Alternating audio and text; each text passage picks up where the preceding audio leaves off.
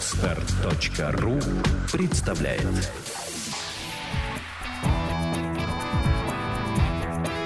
Александра и Андрей Капецки в лучшем психологическом подкасте «Психология, мифы и реальность».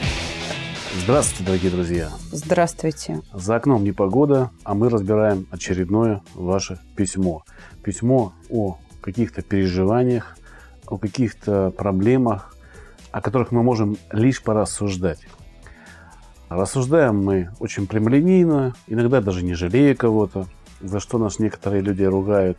Но это такая наша фишка. Вот так мы видим. Андрей, я не соглашусь с тобой, что за окном непогода. Метель, буран – это нормально и естественно для зимы. Кто-то даже скажет отлично, снег навалило. Потому что, на мой взгляд, когда с неба сыпятся снежинки, дышать легче становится. Особенно в Москве, где количество выхлопных газов таково, что нам впору, наверное, в противогазах ходить, ну или в какой-то защите.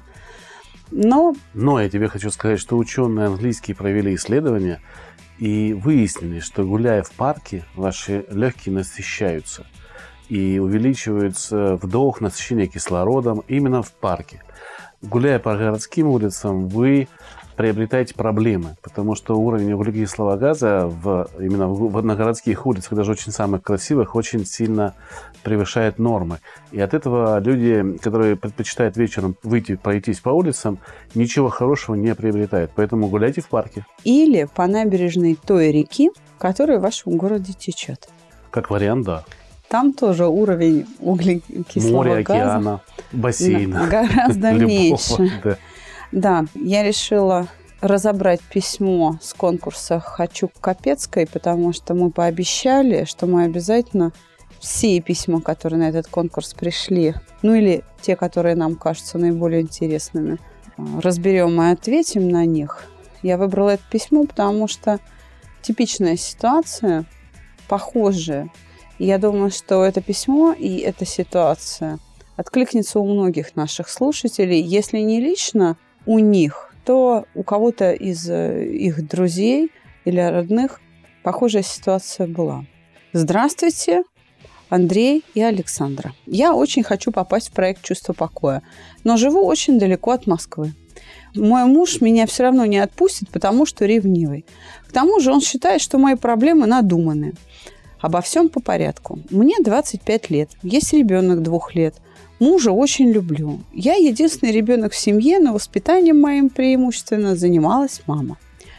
С папой у меня не сложилось никаких отношений, так как прожили мы с ним в одном доме, как чужие люди. Он очень скупой человек, скупой на все, на эмоции, на слова, на чувства. Скупой в материальном плане. Постоянно попрекал меня тем, что много затратил на мое образование и воспитание. Мама же никогда не жалела для меня ни сил, ни времени, ни денег. Но при этом Хороших отношений у нас, к сожалению, не сложилось. Сейчас я с трудом понимаю, для чего нужно было работать на двух работах, чтобы купить мне дорогой телефон. При этом мы жили довольно бедно. В детстве это было приятно и радостно. Сейчас же вызывает горесть. Между собой родители не ладили. Семейных торжеств было мало. Бывало, что и Новый год не праздновали, хотя каждый мой день рождения мама собирала своих одноклассников – с бабушками, дедушками отношений не было. Папа с мамиными не ладил. В гости они к нам не приходили и довольно рано умерли. От своих родных папа мой в молодости уехал в другой регион и перестал поддерживать связь. Не было ни родственников, ни друзей. У меня не было не то что родных братьев-сестер, у меня никогда не было даже двоюродных. Я выросла в полном одиночестве – Сейчас, оглядываясь назад, понимаю, что самым счастливым временем в моей жизни стало студенчество. Общежитие, большой город, молодежные развлечения, экзамены, сессии. Мне нравилось учиться. У меня это круто получалось, хоть я и не задумывался о цели своего обучения и даже профессии. Просто я славилась умной, симпатичной, успешной, и я радовалась каждому дню студенчества. Мы стали дружить с моим будущим мужем. Его семья гораздо состоятельнее, чем моя. У него огромное количество бабушек, дедушек, дядей, тети, братьев, сестер. Причем все они очень интеллигентные, образованные люди. Мы встречались три года. Я мечтала о свадьбе. Но я забеременела, и мечты о красивой свадьбе разрушились. Быстро и спешно поженились, И также скомканно начали семейную жизнь. Родился ребенок. Столкнулась с жестокостью мужа. Стал упрекать по мелочам. Еда не та, пеленки валяются, ребенок родился беспокойным. Не высыпалась страшно. Ничего не успевала, мучилась лактостазами. Но для мужчин это э, трудности со сцеживанием молока, когда грудь набухает, а не получается молоко отдать. Вспоминаю с содроганием. Но самое обидное было не в этом. У меня псориаз. Очень давно, сколько себя помню, столько и болею. После родов он приобрел просто ужасающий масштаб. Пятна поползли на лицо, стали увеличиваться, откровенно краснеть и шелушиться. Муж раздражался, говорил, что ему будет стыдно самой появляться на людях. Любое желание его родственников навестить нас вызывало у меня страх и ужас. Трясущимися руками, вытирая слезы, я втирала в себя тонны тонального крема. К слову сказать, моя мама сперва проявила желание мне помочь с новорожденным. На тот момент мы жили в другом городе. Мама пожила с нами одну неделю и не смогла более выносить высказывания моего мужа о моем недуге. Я так понимаю, мама уехала. Целый год, пока длилось грудное вскармливание, я терпела эти замечания. Потом занялась своим лечением. Сама себе ставила уколы, пользовалась разными лекарствами, сидела на диете. Сейчас мне лучше, но болезнь не сдается. Муж связан с такой деятельностью, что мы вынуждены переезжать с места на место. При этом слишком близких контактов заводить нельзя. Муж всегда на работе. С ребенком я всегда одна. Ни друзей, ни родственников, ни той большой семьи, о которой я так мечтала. Да и зря мечтала, как оказалось. Для них я все равно чужая. А моего мужа они очень любят, так гордятся им, так его хвалят и радуются за него. Я даже стал завидовать ему. У него очень хорошее образование, карьера, большая дружная семья. Он очень красивый и статный молодой человек. Папа подарил ему дорогую машину и квартиру. А кто я? Я из бедной семьи. У моей мамы родной брат уголовник. Образование у меня никчемное. Я болею псориазом. Самое страшное не это. Самое страшное то, что недовольство собой я стал срывать на ребенке. Я злюсь, если он плачет. Я ругаю его за мелкие шалости. Я могу его стукнуть, кинуть на кровать. Конечно, я не бью его слишком, но достаточно, чтобы он заплакал. Я мучаюсь чувством вины, ведь я хочу, чтобы мой малыш был счастливым. А из-за мамы дуры – он вынужден страдать. Родители мои со мной не поддерживают нормальных отношений. Мама ушла в отрыв. Если во времена моего детства она ничего себе не позволяла, то сейчас все спускает на одежду, косметику и парикмахерские. Я же, наоборот, боюсь что-то купить себе и стесняюсь просить у мужа. Как найти в себе силы наладить отношения с родителями? Ведь после свадьбы те крупицы наших отношений, что были до свадьбы, растворились. Как подружиться с отцом? Как прекратить эти приступы агрессии по отношению к ребенку? Я знаю, что не смогу попасть в ваш проект. Просто спасибо за ту возможность написать вам, ведь пока я пишу это, я плачу. А Александра говорила, что это самый лучший результат на приеме у психолога. Спасибо, что вы есть. С уважением указано имя. Да, спасибо большое. Я хочу начать с того, что ответ, конечно, мы постараемся дать, но хочу обратить внимание девушки на ее вот этот крик «Кто я и кто он?». Потому что именно это является причиной всех неприятностей в вашей жизни. Потому что вы себя оцениваете как ничего, а его как все. Так неправильно. Вы человек в первую очередь. И вас любят не за то, что у вас есть или чего-то нету. Вас любят за то, что вы красивая женщина, которую этот человек полюбил, какие-то отношения построил. И ему от вас не надо, кроме этой теплоты, э, добра, и все остальное он в дом должен приносить сам уже. От этого нужно бежать, от этой мысли нужно убегать, чтобы она вас вообще не преследовала и растворилась. Вы человек, и не важно, что у него есть машина, квартира. Вы человек. Это самое дорогое, что у нас может быть в жизни, что вы существуете. Все остальное – это наносное. Попробуйте эту идею размыслить. Ну, дорогие друзья, мой муж вообще верит в человечество. Да и, и в мужчин тоже. Да, я верю. Как, как в сильную половину человечества. Андрей, понимаешь, что-то как-то любовью тут не пахнет со стороны мужа. Вопрос другой, что не пахнет. Я сейчас к ней обращаюсь. Она должна выйти из вот этого стыдливого положения С этим а, я Золушки. полностью согласна. Здесь я тебя полностью поддерживаю. Но почему она не выздоравливает? Так это как раз потому, что признаков уважения к ней она не видит. Да. Может быть, Да. оно и есть, но она его не видит. И, конечно, самоедство надо прекратить.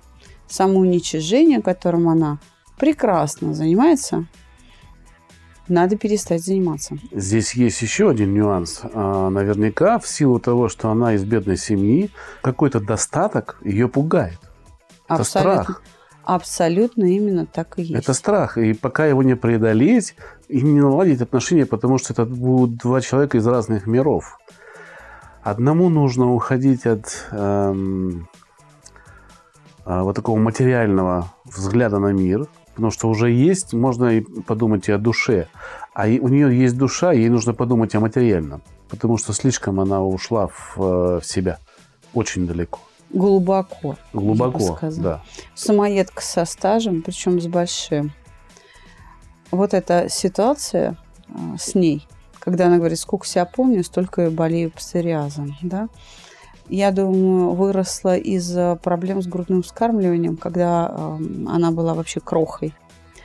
А, Потому что именно недостаток материнского молока или состояние здоровья матери и недостаточное качество материнского молока как раз приводит к диатезам, то есть кожные высыпания, зуд, покраснение, которые потом легко могут развиться в псориаз.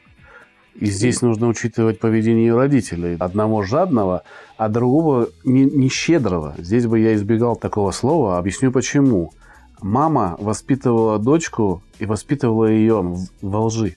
Она делала вот эти все покупки дорогие тогда, когда денег нету. Это нужно было вот ей внушить, что чтобы заработать, нужно работать, что это дорого достается, что это не нужно вот так тратить, транжирить. И она бы воспиталась в таком духе, и она бы ценила. Но тогда у нее была прочная защита по поводу того, что там деньги, материальные и все остальное. А Я- так она осталась как открытая раковина, потому что туда можно залить все, и она закроется и будет это все в себе перерабатывать в ракушке. Нет, ты знаешь, как раз девчонка-то скромна. Она как раз и говорит, что я сейчас смотрю и думаю, боже, зачем все это было нужно? Ну, тогда Да. было приятно, но смотри.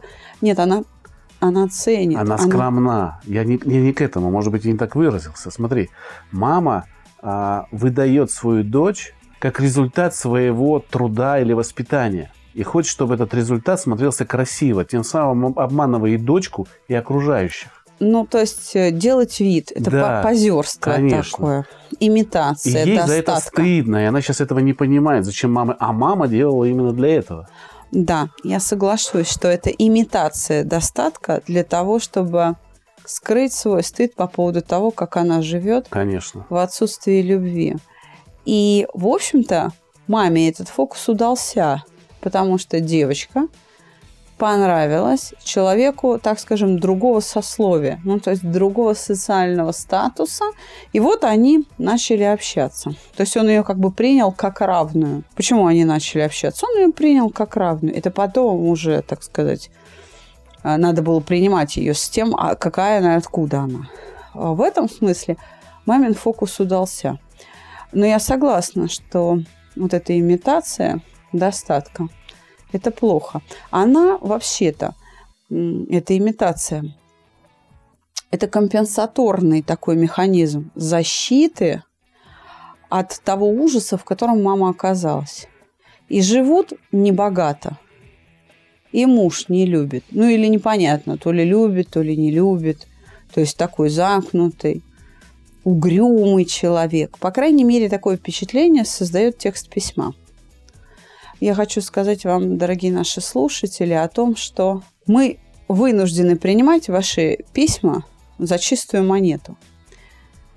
Потому что мы не можем оспорить, мы не являемся участниками ситуации. Это просто то, как вы мыслите, и мы принимаем это за чистую монету. И когда по прошествии какого-то времени, услышав свое письмо в наших выпусках, вы пишете мне слова «Господи, какие бредни я написала! что это вообще далеко от реальности. Зачем я вообще это письмо отправила? Но все равно спасибо вам, потому что это позволило мне ну, пересмотреть ситуацию и изменить ход событий. Я сначала удивляюсь, получая такие письма, но я постепенно привыкаю к тому, что они стали возникать.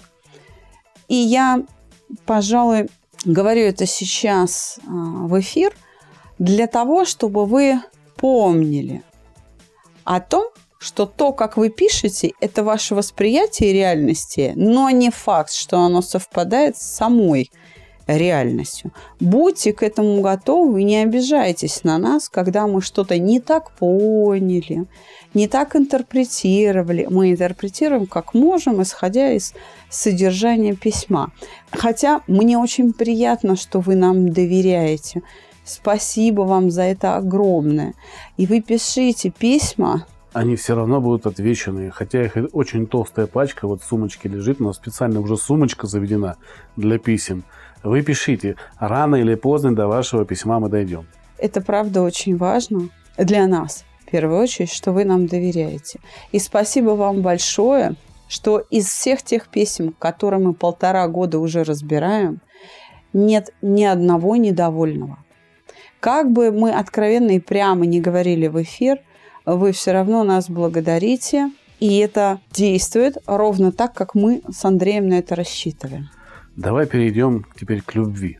Я э, думаю, что, конечно, молодой человек, так как интеллигентно был воспитан, по залету женился. Да.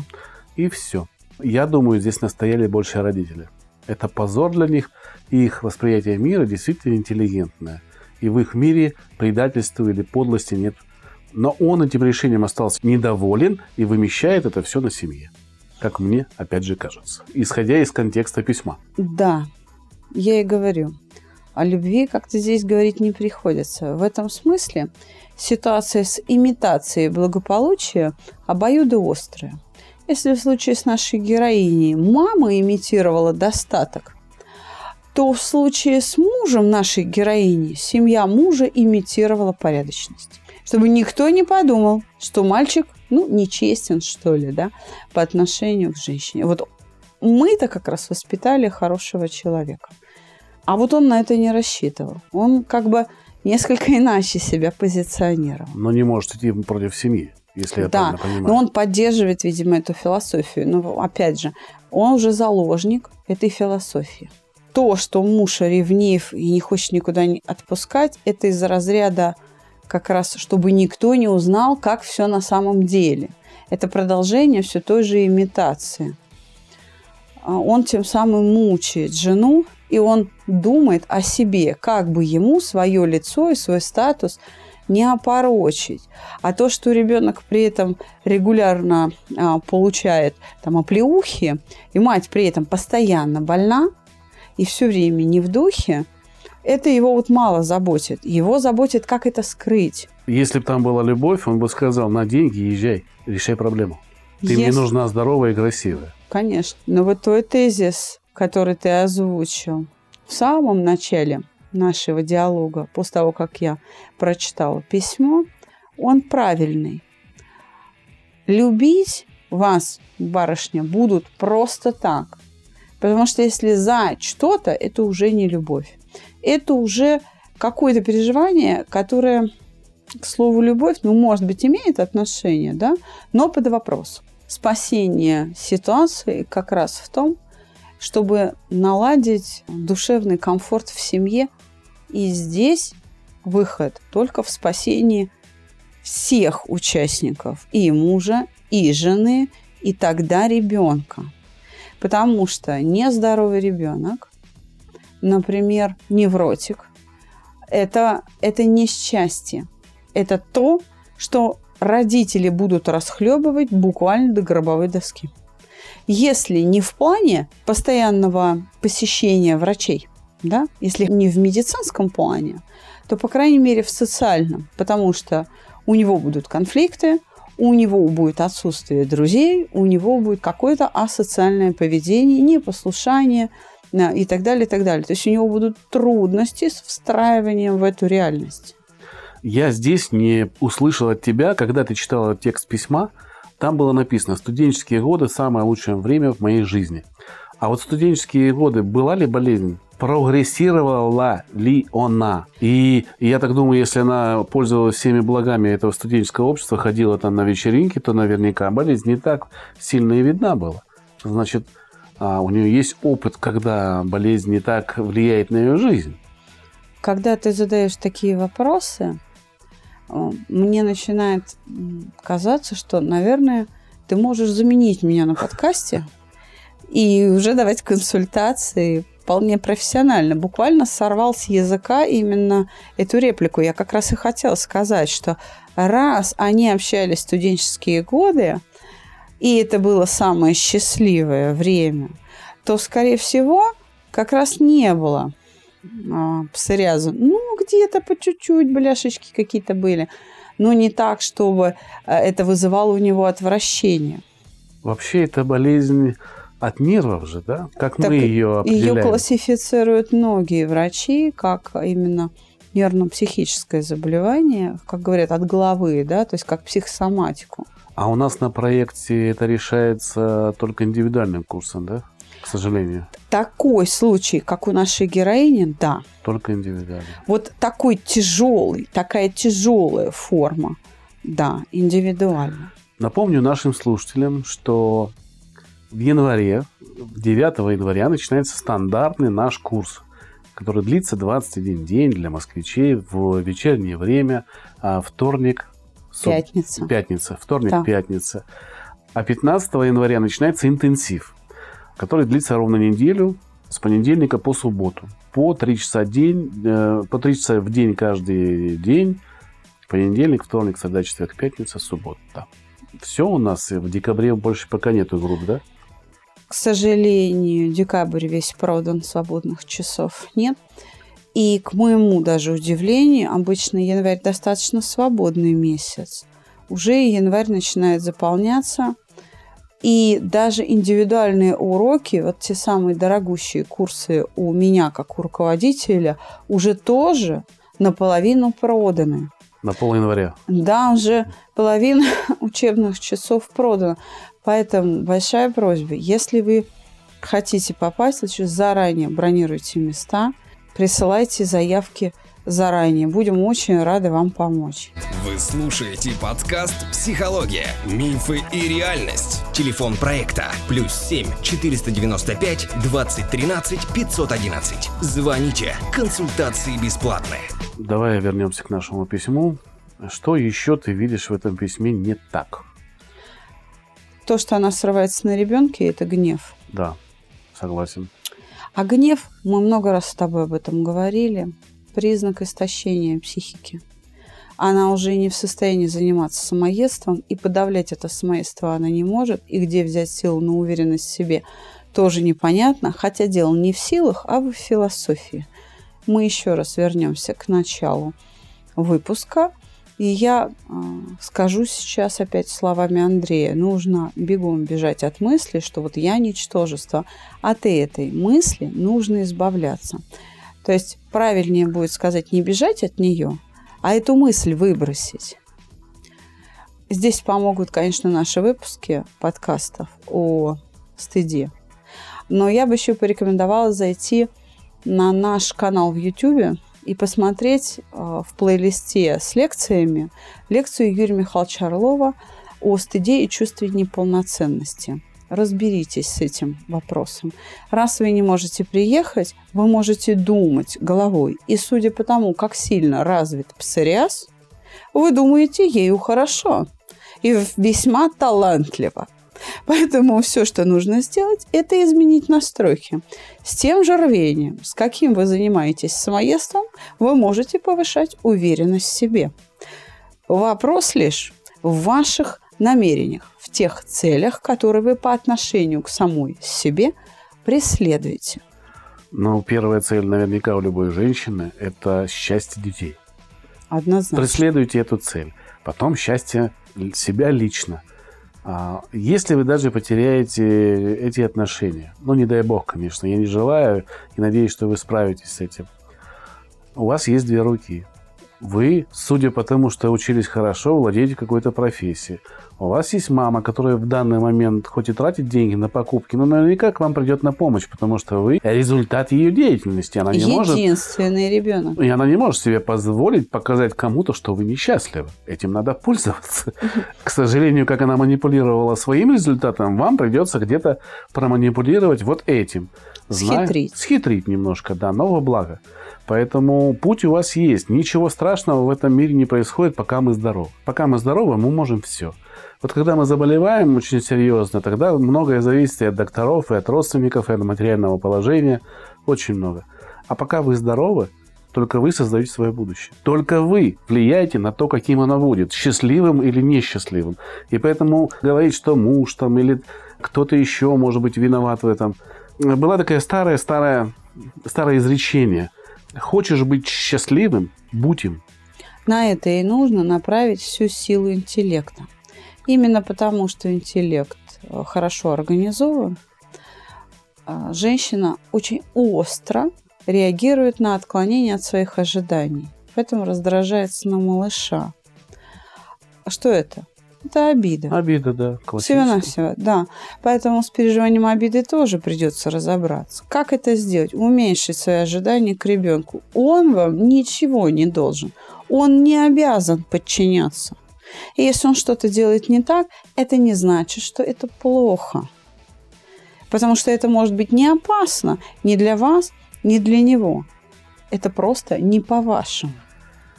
Не хочу вас пугать, но ваше настроение, вот если вы будете так думать, а я надеюсь, что написав это письмо, у вас все-таки какой-то умственный процесс пошел в правильную сторону, но вдруг вы так написали и забыли, и продолжаете жить по накатанной, ваша жизнь будет только ухудшаться. Подумайте, что будет через 10 лет, когда вырастет а, ваш сын до там, школьного среднего возраста – а что будет, когда он пойдет в институт и захочет свадьбу? Насколько вы будете счастливы в этот момент? Вот думать об этом нужно сейчас, пока вам 25. Делать себя счастливой в 40 и в 50 нужно сейчас, а не тогда. Потому что потом вы будете лишь жалеть, что поздно начали, что поздно заметили или не решили эту проблему. Наши пользователи очень многие говорят нам лично и когда пишут отзыв – почему я к вам не приехал раньше. Это не призыв приезжать к нам, это я к тому, что решать нужно сейчас. И вы большая умница, вы большая молодец, что написали это письмо. Вы этим письмом уже, положив это все на бумагу, вскрыли свое состояние. Теперь уже лишь нужно с ним, да, с ним нужно работать. Вы уже сделали первый шаг, и я хочу сказать, что взгляд в будущее не должен вас страшить, это просто должна быть цель как связующая нить, которая организует все ваше поведение. Для того, чтобы малыш был счастлив, вам нужно успокоиться. Нужно предпринять все меры для этого. Я так вам скажу. Нет ничего невозможного. Это не настолько сложный путь стать счастливой, как кажется. Почему? Потому что все упирается в одну мысль. Что указывает на то, что вы недостойны. Что? Это какой-то внутренний фашизм. Согласен со мной? Это просто ваше отношение к себе и только ничего больше. Это не факт жизненный. Я недостоин. Почему? У вас есть образование, у вас есть ребенок, вы в статусе замужней женщины, Далеко не каждая российская женщина может сказать, что в 25 лет она в браке. Это очень важный фактор. Поэтому нужно просто переоценить ту ситуацию, в которой вы находитесь. Здесь есть еще одна задача, которую нужно выполнить для того, чтобы укрепить внутреннее «я», внутреннее самоощущение, перестать обижаться на мужа, что он так себя ведет.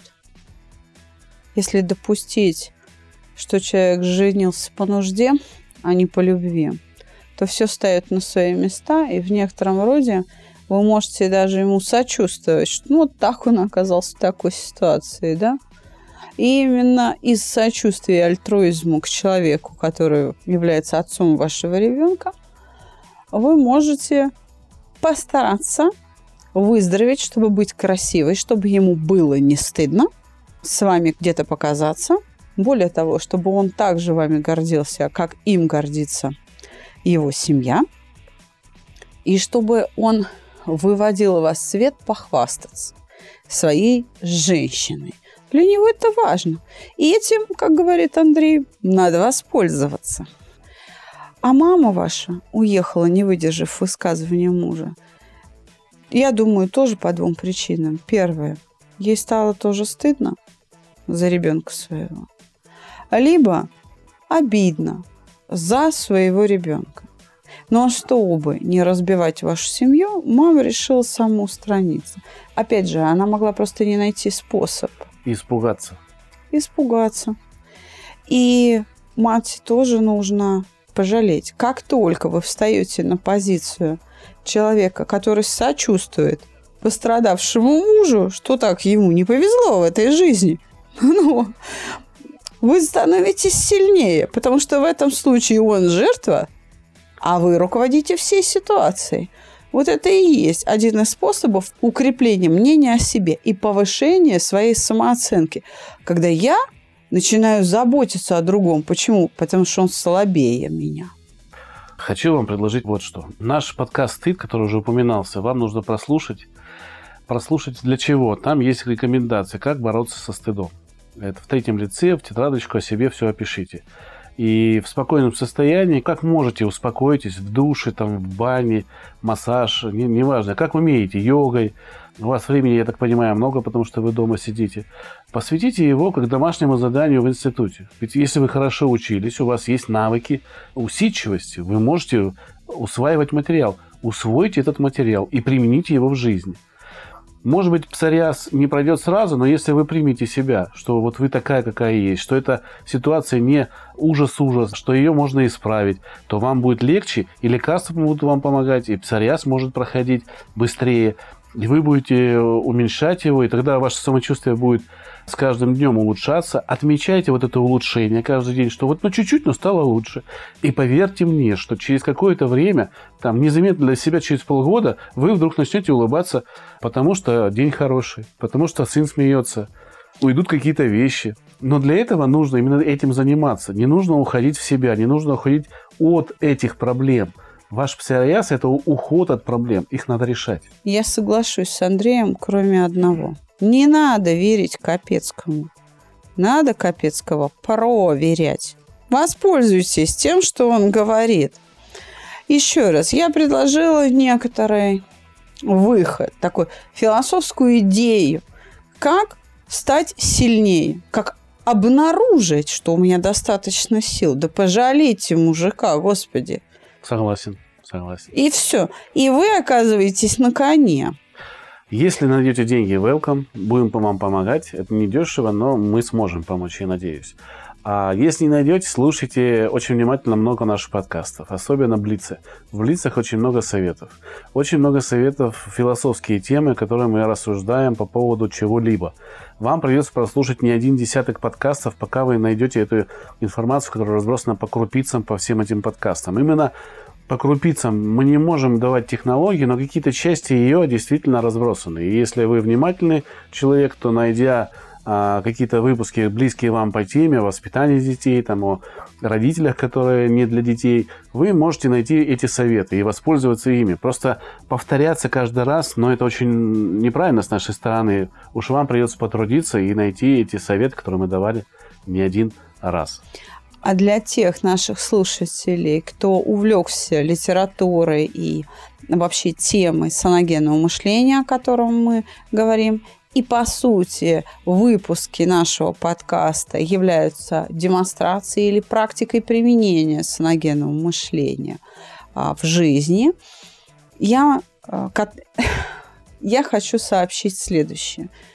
Да, действительно, литературу Орлова очень трудно найти, потому что наследники пересдают крошечную часть работы Орлова. И когда меня просят, посоветуйте что-нибудь еще, к несчастью, я не могу это сделать, потому что этого нет.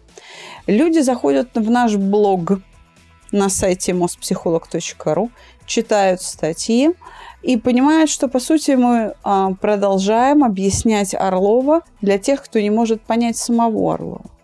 И просят дать ссылки на какие-то книги или статьи мои. Не научные, а популярные. Книгу я написала «100 вопросов о любви». Ее можно купить на нашем сайте. Ее можно купить в Читай-городе, на Озоне, в Новом книжном, на сайте издательства «Спорт и культура». Пожалуйста, покупайте, вам наложенным платежом вышлют книгу. Это не художественная литература и даже не научно-популярная. Это такой справочник. Вопрос-ответ, вопрос-ответ. Некоторый путеводитель, в котором содержится 9 глав и не 100, а 190 вопросов. Но на данный момент пока это все. Все, что я могу предложить по саногенному мышлению. Но есть хорошая новость. Мы работаем над монографией которая будет выпущена в двух вариантах. Как научная литература и как научно-популярная. К сожалению, это не быстрый процесс, но мы над ним работаем. Если вы проявите терпение, оно вознаградится. Книга обязательно будет выпущена. И еще приятная новость для пользователей с Нового года нашего проекта – мы оставили некоторое количество книг, которые не продаются. Они все с автографом Александры. И если вы попросите, мы даже имя туда внесем. Это будет бонус для тех, кто идет на курс. На любой курс будет получать бесплатно книгу. Мы Количество решили... экземпляров ограничено. Да, там, по-моему, около 100 штук мы оставили для этих целей. Уже такая, меньше. Да, такая промо-акция для вас.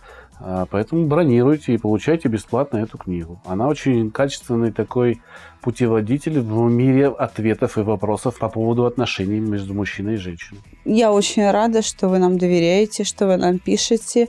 Данное письмо, данный, как сейчас модно говорить, кейс, очень был полезен нам, как специалистам. Мы над ним думали, в общем-то, всей командой.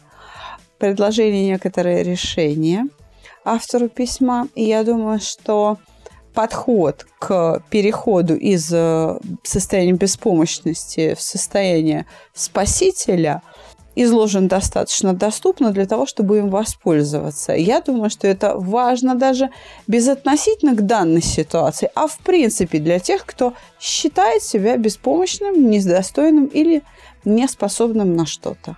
Пользуйтесь. А я, как всегда, как говорит Александра, считаю, что все люди хорошие, поэтому я всем оставляю шанс для того, чтобы исправить свои ошибки, в том числе ее мужу, ее маме, отцу, там, ей самой. Вы исправитесь, вы исправите себя, вы исправите свои ошибки, ваша жизнь будет другая. Я тому пример. Я очень много исправил в себе, и я вижу результат. Это работает. Это очень круто. Всего доброго. До свидания.